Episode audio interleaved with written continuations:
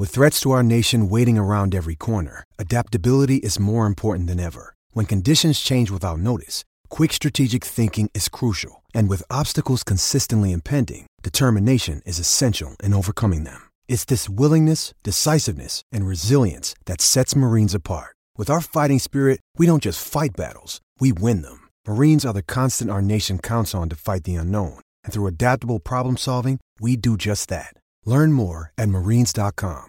Another day is here, and you're ready for it. What to wear? Check. Breakfast, lunch, and dinner? Check. Planning for what's next and how to save for it? That's where Bank of America can help. For your financial to dos, Bank of America has experts ready to help get you closer to your goals. Get started at one of our local financial centers or 24-7 in our mobile banking app. Find a location near you at bankofamerica.com slash talk to us. What would you like the power to do? Mobile banking requires downloading the app and is only available for select devices. Message and data rates may apply. Bank of America and a member FDIC.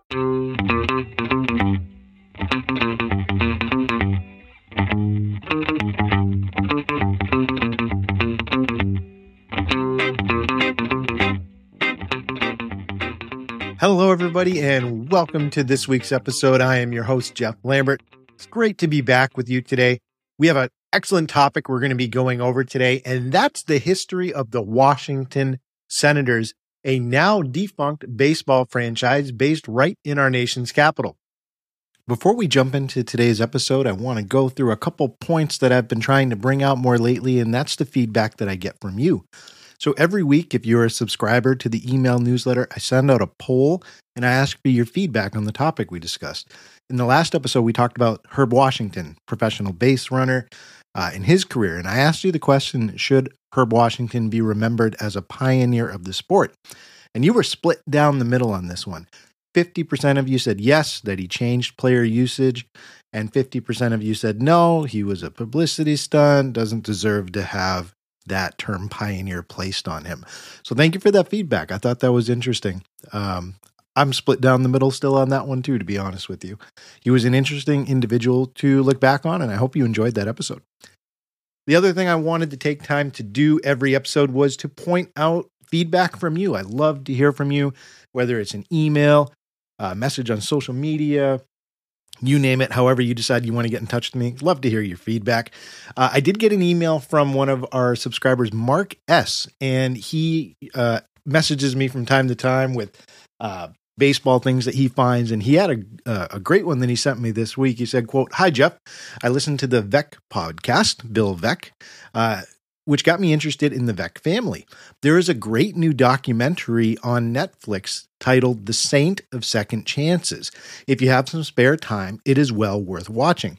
I started it last night, actually. I found it very interesting so far. Uh, Bill Veeck is probably one of my favorite episodes that I recorded. I'm going to put a link in the show notes if you haven't had a chance to go listen uh, to the impact this guy had on baseball and certainly uh, just an interesting life that he led. I would encourage you to do that. So don't forget, too, uh, thanks to Mark, there's a great uh, documentary about his life on Netflix. I would encourage you to check it out. And then finally, I want to go through and welcome the new subscribers to our email newsletter. Boy, we've had a lot of you since the last episode. So, real quick to go down the list uh, Avi C, Aaron Quad Squad, Monsensical, great email name there, Ingram S, Paul M, Antonio M, Matthew A, Steve A, Mac S, Thomas D, Jeff S, 17 Cyborg 27, another great username there, Laura S, Stuart H., Corwin S., and Sean R. All of you, welcome to the community. It's great to have you. Thanks for taking a moment to sign up. If you would like to get listed on this at the beginning of a future episode and also become a free subscriber to dip your toe into getting uh, more acquainted with this show, I do give you some perks. Obviously, the one right off the bat is you get to join this community of baseball and history enthusiasts that I'm trying to build. We're growing daily we have this collective excitement about baseball's past and future, and there's more to come. So, uh, just by signing up as a free subscriber, you're going to get plugged into that. You get a new episode of this show right in your inbox. So, instead of just getting the podcast, I include these articles with extra photos, videos, quotes, polls, so you can really deepen your experience with each week's show topic. Another bonus I give you for free just for signing up. You get the bonus show this week in baseball history, and that's where I take a quick uh, quick look, excuse me, at the most significant events that occurred over the past seven days for you to be able to enjoy. Just a little extra thing to add to your your baseball schedule for the week, right? Uh, and then, of course, we have a paid tier uh, which if you have the means and you want to try and help me grow the show more, uh, you, that is obviously available as well. But you can take that first step and sign up as a free subscriber. All you have to do is go to rounders.substack.com. Again, that's rounders.substack.com. There's a link in the show notes. Take a moment. Would love to have you join this community. All right, folks, that's it. Let's get to our topic for today the Washington Senators. The Washington Senators were officially established in 1901, and they kept that name from 1901 until 1904, and then they changed their name to the Washington Nationals, and that name stuck from 1905 to 1955. Then it was switched back to the Senators again from 1956 to 1960. Throughout their entire history, the name that was most commonly used between fan to fan interactions was usually the Senators, though. There were other nicknames that they were given. They were commonly referred to as the Nats, and they were also referred to for a short time as the Griffs, which was a reference to their manager, Clark Griffith, who was uh, a manager for the team from 1912 to 9. So over time, the Senators moniker became synonymous with the team. The franchise was established in Washington, D.C. for one main reason, and that was because they were joining the newly established American League, which had been formed primarily by a gentleman named Ban Johnson. He was the first president of the AL. And while Johnson wasn't a direct owner of the Washington Senators, he was deeply passionate about baseball and he saw the potential in establishing a new team in Washington, D.C. But it wasn't just because he thought that the nation's capital needed a team. This was also a strategic move on his part. See, the nation's capital obviously had symbolic importance for whichever league could place a professional team there. And Ban Johnson and his team of executives knew that if his newly established American League was going to succeed against the already established National League, that putting a team in DC would give them prestige and national relevance. Additionally, the city had a fast growing population, had that political significance, so it made it an attractive market to establish a club. And at this point, I want to take a quick second to remember the rivalry that was very, very heated, especially early on between the American League and the National League. These are two of the oldest and most storied leagues in baseball history. They both had this feud going on in the early 20th century when the American League was established, and it was meant to be a rival major league to the much older National League. Now, the tension rose up primarily because the American League, who again is under the leadership of Ban Johnson when it starts, started to lure star players away from the National League teams by offering them higher salaries. And you have to remember during this time, it wasn't uncommon to have several professional leagues that were in operation throughout the United States. So having another league wasn't necessarily a big deal in itself. The big deal was the fact that the AL was actively poaching players from the NL, and the NL did not take kindly to that. There were other things that intensified the rivalry. So, for instance, there was a distinct rule difference between the two leagues. The playing style was distinct, and even the baseball philosophy was just very different. The National League was much more traditional, wanting to follow those New York style rules more closely. The American League kind of had a new kid on the block mentality. They were willing to add some new uh, limited rules here and there to be able to make the game a little bit more modern, a little bit more interesting. So these factors help stoke these competitive fires between both leagues during the early 1900s. We've seen it obviously decline in recent years, and we see that they even merged together officially in the year 2000. But we can't understate the importance, the significance of the fact that these two leagues were very heated rivals for a very long time throughout their history. And that was kind of the fun, I think, of being a fan back then. So in 1901, the Senators became one of eight charter franchises to join the American League and begin this new league's kickoff season. Now, where did the Senators play their games? Well, initially, they played their games at American League Park, which was often called National Park or Boundary Field. And this was located in Washington, D.C.'s northeastern quadrant. And it was a basic wooden ballpark, very typical of the area, able to be built up very hastily, wasn't meant to be something that was going to stand the test of time. Now, this park actually burned down in 1911, so only a 10 year span. And that fire destroyed almost all of the stadium. And it was supposedly started by a plumber's neglected blowtorch that was left on. Not a great idea to have a blowtorch around a wooden stadium. So the uh, team took the opportunity to be able to build a new stadium, which they named Griffith Stadium in honor of Clark Griffith, who we mentioned before was a manager for the team from 1912 to 1920. Very popular figure in Washington baseball history. So Griffith Stadium replaced American League Park and it became a very iconic venue throughout baseball history as time went on. Now, the park was particularly known for having a very large outfield and quirky dimensions.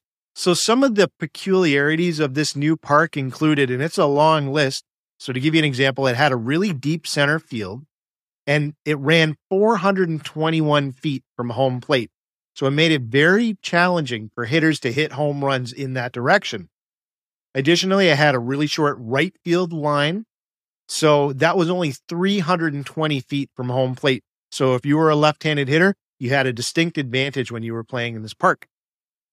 The stadium also had an unusually raised infield, which sloped down as it got closer to the outfield. So this was meant to be, some fans thought, or some historians think, as a home field advantage for the Senators because if a ball was a slow roller, because of the downward pitch, it could keep going a little bit further than other stadiums might allow because of that just slightly um, lowered terrain as the ball went further and further through the infield. The stadium also had very odd angles along its walls. So the outfield walls weren't uniformly shaped all the way around like a traditional baseball field would have. So outfielders had to navigate very awkward spots when they were tracking fly balls or going after potential home runs. And this made fielding very tricky in this stadium, especially if you were a visiting player from a visiting team and you were unfamiliar with the idiosyncrasies of this park. In addition to that, there were obstructions that you had to deal with if you were a fielder. So in center field, the outfield wall cut in like a triangle at one point, And that was because of the fact that there was a huge tree on the other side that they couldn't cut down. So they had the wall cut inwards to go around it. Now, why wouldn't they cut down the tree? It's an interesting story, actually. There were five houses that were located behind center field where Griffith Stadium were built, and the owners refused to sell their properties. So the stadium built around their yards and that tree, which was on their property. Now, the stadium was also a hub for significant cultural events of the time period. There were concerts there, other sports hosted their events there as well. It was surrounded by a vibrant African American neighborhood, actually, for the time period. So it became a focal point for Negro League games during this time. The Homestead Grays actually played many of their games in Griffith Stadium. There were two Negro League World Series uh, events that were held there. And the Washington Redskins actually played their football games there for 24 seasons from the beginning of their history. So Griffith Stadium, long and storied landmark during Washington Senators' time and just for the city overall. So the first few seasons where the Senators were challenging, to say the least. Their inaugural season in 1901, they finished at the bottom of the league with the 61 and 72 record and the subsequent seasons were not much better. The team really struggled at times to climb out of the league's lower ranks for that first decade. And in fact, the 1904 Senators lost 113 games. But these initial years were crucial in establishing baseball culture in the city and it laid the foundation for their future success.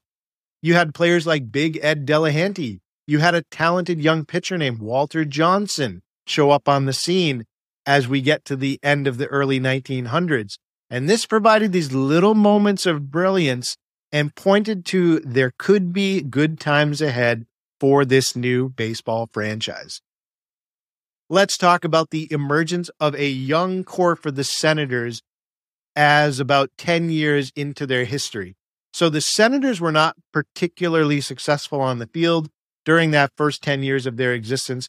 However, their fortunes began to change thanks to the introduction of several young and promising players. And at the top of that list was a notable young pitcher named Walter Johnson. Johnson was from rural Kansas. He was 19 years old when he made his debut for the Senators. He had a unique sidearm delivery and this unprecedented speed on his fastball, and he quickly became a sensation in the baseball world. Now, Johnson's abilities on the field became evident almost immediately once he took the mound for the Senators. To give you an example, in 1910, that's his second year in the league, he showcased his potential by striking out 313 batters that season, and he secured an ERA of just 1.36. He played for another 21 years, and he earned the nickname Big Train and if you look at the end of his career, he clinched 417 wins and he struck out an astounding 3,508 batters. So his records in the major league stood unchallenged for the most part for over half a century after his time. And he obviously is cemented as one of the game's greatest pitchers. And he did it all for the Washington Senators. So he was a big reason why the club started to improve and the Senators' trajectory took a positive turn when Clark Griffith, who was a former star pitcher for the American Association, he was brought on to be a manager for the club in 1912, and he was very successful at the job. He brought a wealth of uh, expertise and information to the club, and he made pivotal decisions when they mattered, not only on the field, but also in relation to player personnel decisions. So Griffith stayed as manager from 1912 to 1920, but he wanted to take things further because he was frustrated as the club's leader because he saw an ownership group that wasn't willing to spend money like they should be to build a winning squad. So, discontent with that team's management, Griffith acquired a controlling stake in the Senators, bought his way in, and that move really ended up saving the franchise because he was able to build them into a dynasty during the 1920s and 30s that really made them one of the top clubs in the league. So going from manager to owner was a good thing for this club early on when they were really struggling to make themselves known and established. So under the leadership of 27 year old player manager Bucky Harris, who Griffith brought on to lead the team, the Senators clinched their first American League pennant in 1924.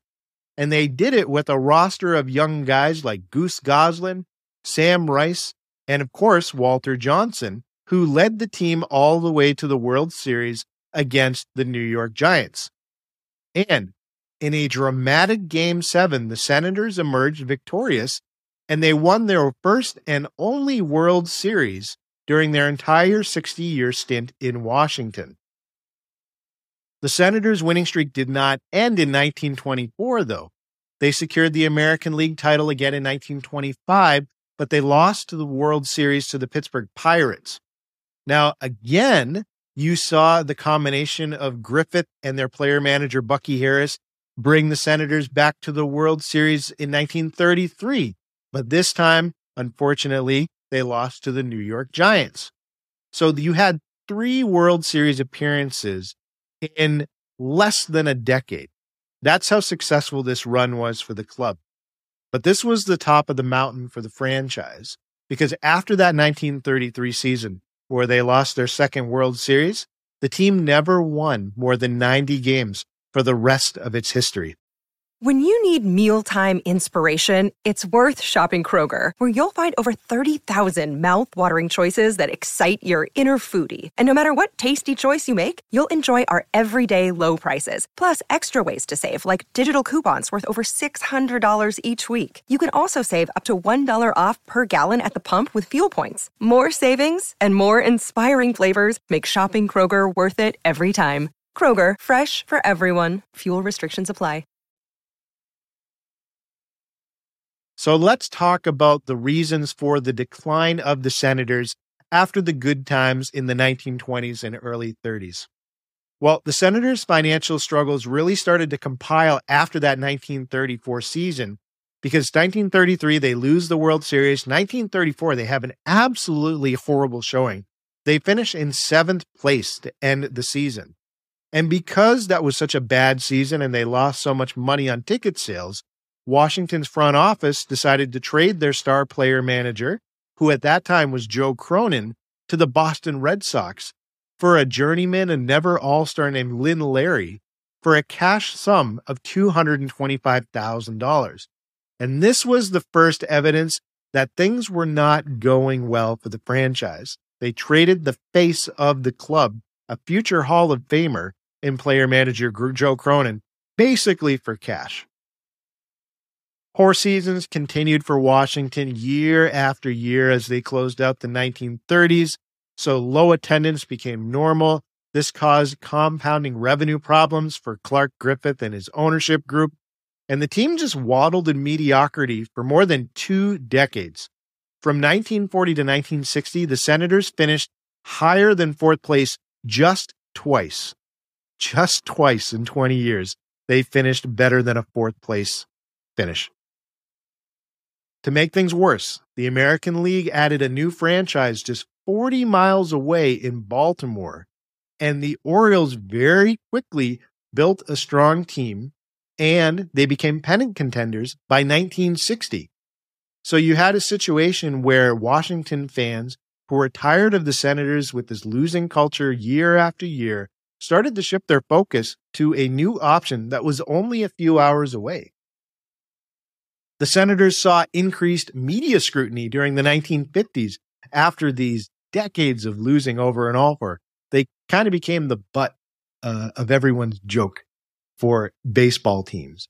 And an example of that is a popular Broadway musical that debuted in 1955 that was entitled Damn Yankees. The movie's plot? It was about an elderly Senators fan who sold his soul to the devil to transform into a young baseball player who suited up for the Senators to change their fortunes. And in that play, the main character leads Washington to a pennant win versus the New York Yankees. You can kind of think of it as an angels in the outfield of the time period. Now, it would be very easy to pin the blame for the franchise's decline on the fans because, oh, well, they weren't showing up, right? It's their fault that the team couldn't put money in. But I would say we need to take a closer look at the ownership's decision making. All right. I mean, first of all, let's start with the obvious. When a team is bad year after year, it's hard to be able to get fans excited about showing up for a product that's never improving. It's sort of like the Oakland Athletics of today when you think about it. They've suffered decades of mismanagement and that's made the franchise this continual where are we going to go next situation. And fans have to see players that they grow very uh, meaningful bonds with leave after just a few short years. That's the cycle that the Senators found themselves in over and over and over again. So ownership wasn't committed to putting a good team on the field. And on top of that, in 1947, the Brooklyn Dodgers broke the color barrier when they started Jackie Robinson for their club. Now, other teams quickly got with the times and they began signing other star African American players too, but the Senators didn't. As a matter of fact, longtime team owner Clark Griffith refused to integrate the team. It took him five years until 1953 to sign someone that was a non white player. And he was very open about not wanting to do this. He stated in an interview, quote, Nobody is going to stampede me into signing Negro players merely for the sake of satisfying certain pressure groups. Now, after that interview in 1953, after five years of watching other clubs pick up very talented players and improve their fortunes, Griffith finally signed a non white player named Carlos Paula. Paula was a Cuban born prospect and he was dark skinned, but the press noticed very quickly that it was the only signing that the club made for the next few years. And legendary sports writer Shirley Povich called out Griffith and the Senators for this in a Washington Post article, stating that Griffith would accept dark players from other lands, but never an American Negro, end quote. Another criticism that was levied against Washington's ownership was, again, the lack of spending. Now, this is tough because a lot of times we make the knee jerk reaction to say that, well, ownership has the money, they're just not spending it. To his partial credit, Clark Griffith was a loyal baseball fan. Remember, he was the manager of the club through most of the 1910s, helped lead this team to a successful run in the 20s and the early 30s. But his only source of income after he bought the team was the Senators. He was not part of some diversified ownership group. He wasn't a rich tycoon who kept the team as a side hobby. When the team played poorly, he had no other means to be able to fund them and improve them. Griffith's wife, Addie, stated in an interview after he died that, quote, he never had any money to spend. It was always throwing money into the club, every cent we had, end quote. So who's to blame for the perpetual decline of the Senators? I think obviously Griffith made some bad management decisions year after year. But then you could also stop and say, well, he was spending what he had. It just wasn't much. And that in itself caused problems too. So, after Clark Griffith died, he passed away in 1955. Some were wondering what was going to happen to the club. Because one thing you could count on Griffith for, even if the team wasn't good, he loved the Senators slash Nationals and would never move them from the city. But let's be honest, all good things do come to an end when you're in a shaky situation like the Senators found themselves in talent wise. So after he died, he left the club to his nephew and adopted son, Calvin Griffith, who took over as the team's president. And from the start, it was quite evident to the media and the fans that this was not going to be the same approach that his uncle had when it came to running this squad. There were signs of relocation that started popping up almost immediately after Calvin took over. For instance, Calvin started being very public with the press about how other team owners were telling him how tired they were of taking their clubs down to play in Washington, D.C. in front of small crowds. He sold Griffith Stadium to the city for a really cheap price and then leased it back. And that might seem like an innocent business decision at first glance, but keep in mind, this was a common move that occurred before other teams had pulled up stakes in years before. The owners of the Braves, the Browns, and the Athletics had all done this stadium sell and lease to the city before relocating their franchises. So obviously, Senators fans saw this move as suspect. In 1957, rumors began circulating that Griffith was in negotiations with a group based out of Minnesota to sell the team. On top of that, you had this up and coming new league called the Continental League that was threatening to put a team in Minneapolis.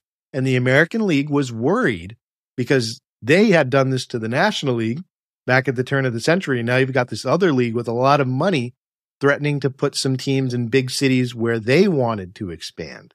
So the American League was supportive of Calvin Griffith's efforts to move the Senators to Minneapolis. And so in 1960, the American League worked with both sides to finalize a deal quickly, and the Senators were officially sold to that group in Minnesota, and they became the Minnesota Twins. But that's not the end of the Washington Senators, because the league wasn't ready yet to give up on baseball in Washington, D.C. And this is where we see the Washington Senators Part 2 emerge even though the previous club had left to play in Minnesota along with all of the players, a new expansion team was greenlit for the 1961 season. Imagine being a fan in the city and watching all of the players that you like, all of the managers and coaches that you've gotten to know pack up and move to another city and put on new uniforms, but you still have a team. But now it's filled with new players and new coaches that you have to get to know. That's what the Senators fans went through for the 1961 season. So the new owners of this group, unlike Calvin Griffith, showed at first to be very committed to building a winning franchise that was going to stay in the city. The new owners formed a group called the Senators 2 Incorporated. It was a group of 10 investors, and each of them had an equal share in the club. And it was founded by a guy named Elwood Pete Quesada, who was a World War II general and military pilot who later became the first head of the Federal Aviation Administration. So this group, equally spread across 10 people, were going to be the new ownership of the Washington Senators Part 2. And excitement was high for this new expansion team. You go into that 1961 season, you got President John F. Kennedy throwing out the first pitch for opening day. The fans were excited because just around the corner for the 1962 season, there was a new stadium that was going to open for the club that was built entirely with federal government money. I found that interesting. And it was going to be a dual stadium that was shared between the Redskins and the Senators slash Nationals, right? So all around, you know, it, people were excited. Okay, it's a new lease. Let's see what happens. And the club surprised everybody and went 30 for 30 to start the season. Not bad for an expansion team, right? But then it went downhill. The club finished second to last in the American League, and they finished dead last in the American League in attendance. Whew. Now, 1962, the new park opened. Fans were excited, so they showed up to the stadium, and attendance improved, but the team's record did not and they actually finished in the basement again in 1962. This 10 person ownership group was, by their own admission, hemorrhaging cash, and they began by firing the manager. Then they fired the general manager. And then, as time went on, 1963, 1964, no success, they started trading all the veteran players. After that third losing season, five of the 10 owners sold their shares in the team and got out. So by 1968, the other five that were left. So again, we're talking just seven years into this new expansion team's history. You've got pretty much everybody who had signed on at the start looking to get out. So the original 10 looking to not be involved anymore, but there were other groups that stepped up and trying to save the franchise and keep a team in Washington, D.C. Those groups included one of the top ones was legendary owner and promoter Bill Veeck. He stepped up with a management group to try and buy the Senators. And if you don't know Bill Veeck, you need to check out my episode about him in the show notes. It is worth your time. Legendary promoter, really changed the game of baseball for good in a lot of ways. There was another investment group that was led by entertainer Bob Hope and Hall of Famer Stan Musial, who tried to buy the Washington Senators. And then, third most prominently, you had a guy named Robert Short, who was another Minnesota based businessman who wanted to buy the club. And his partner, Jeno Paulucci, was the inventor of the pizza roll. and together they had put in a bid to buy the Washington Senators from that original 10 group. Now it came down to the wire. The team decided not to sell to Bill Veeck, even though he had the best offer financially. And they decided to go with the bid from Robert Short and Jeno Paulucci, pizza roll guy. And Paulucci backed out at the last minute, actually, didn't end up signing his name on the dotted line. So Robert Short, he won. His bid became the one that was taken, and he became the majority owner of the Washington Senators for the 1969 season. He came with a reputation, though. He was known for moving franchises already before he bought this team. In fact, he had bought the NBA's Minneapolis Lakers and had moved them to Los Angeles almost a decade before. And right from the start, it looked like he was aiming to do the same with the Senators. Some of those shenanigans he pulled early on that pointed to that. He demanded that fences be built around outer parking lots of the stadium of the recently renamed Robert F. Kennedy Stadium. saying that these areas were unsafe. Remind you, this is a brand new stadium. He openly went on the airwaves and blasted fans for their lack of support in his first season as owner. For instance, in a 1970 interview, he said, quote, look at last year's attendance. I can round up a girls team and draw 500,000, end quote. Short also very peculiarly, peculiarly, peculiarly, you're with me, decided to schedule two exhibition games at the end of the 1971 season in Arlington, Texas. Why? Well, there were rumors that started floating around that there was a group in that area that had interest in a new expansion team in the American League. Huh. He also started increasing comments in the media about moving the club elsewhere, kind of sticking his toe in the water, putting that out there for the world to think about. In a televised interview, he stated, quote, if you can't excite a million people in your club, then you had better start looking around, end quote. In another interview, he said, quote, everybody keeps saying baseball must have a team in Washington.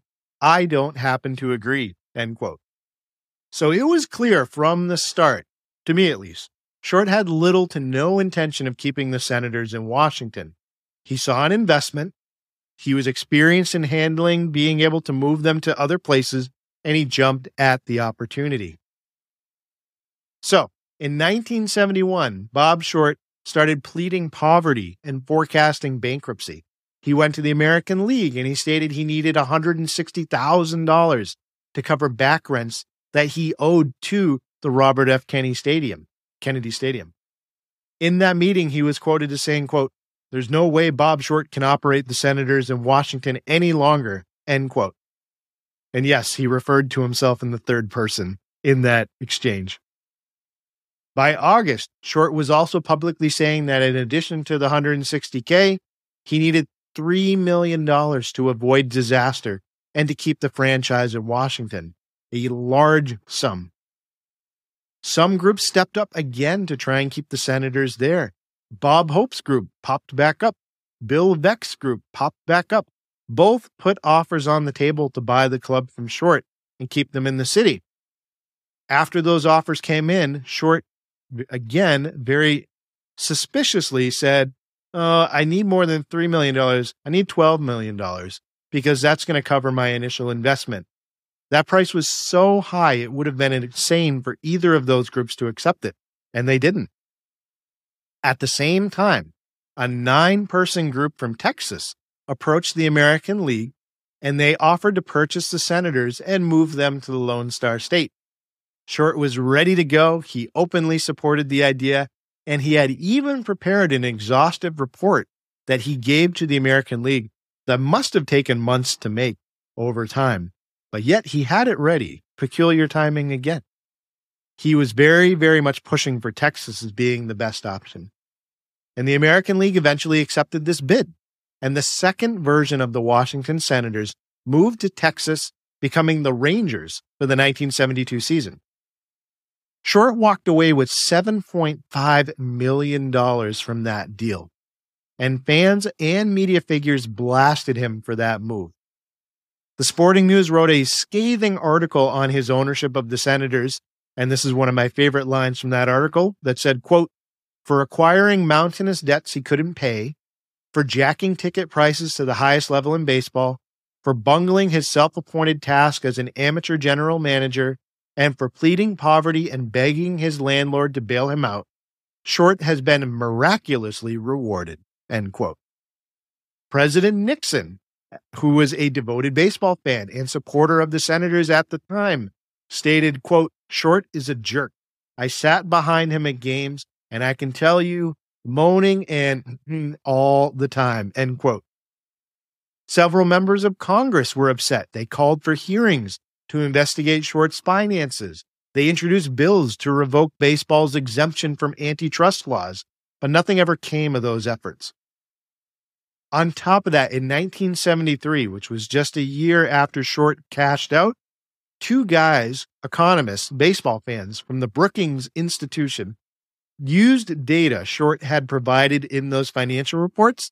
They did a study and concluded that Short spent just a thousand dollars of his own money to buy the Senators the first time around.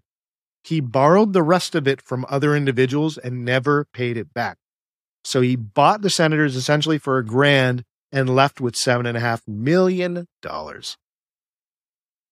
So the story of the Senators came to an end. Two clubs based in Washington both went to other cities, Minnesota and Texas. What happened to Washington baseball after that second group left? Well, look, the city went without a baseball team until 2005 when the Montreal Expos were moved to the city and they became again the Washington Nationals. And there was a lot of conversation. Should we name them the Senators? Should we name them the Nationals? The team Nationals won out that name over the Senators mainly because it was um, not as uh, specific, you know, that it didn't align with just the term Senators. You have other government officials in DC. So the term Nationals was chosen because it was a bit more all inclusive. So since that time, since the Nationals made their re re debut in the city, the Nats have been great. They've won a National League East wild card berth.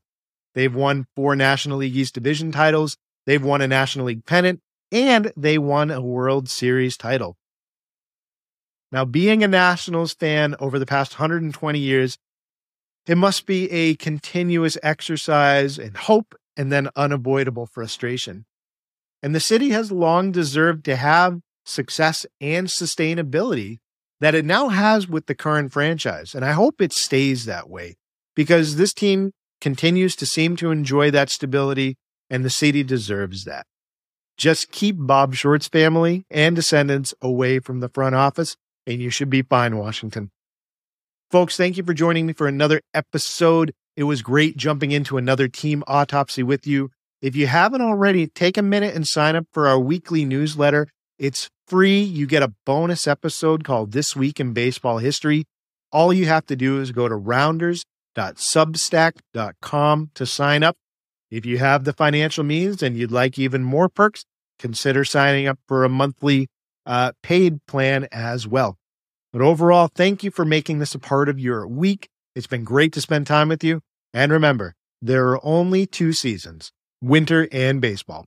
See you next time.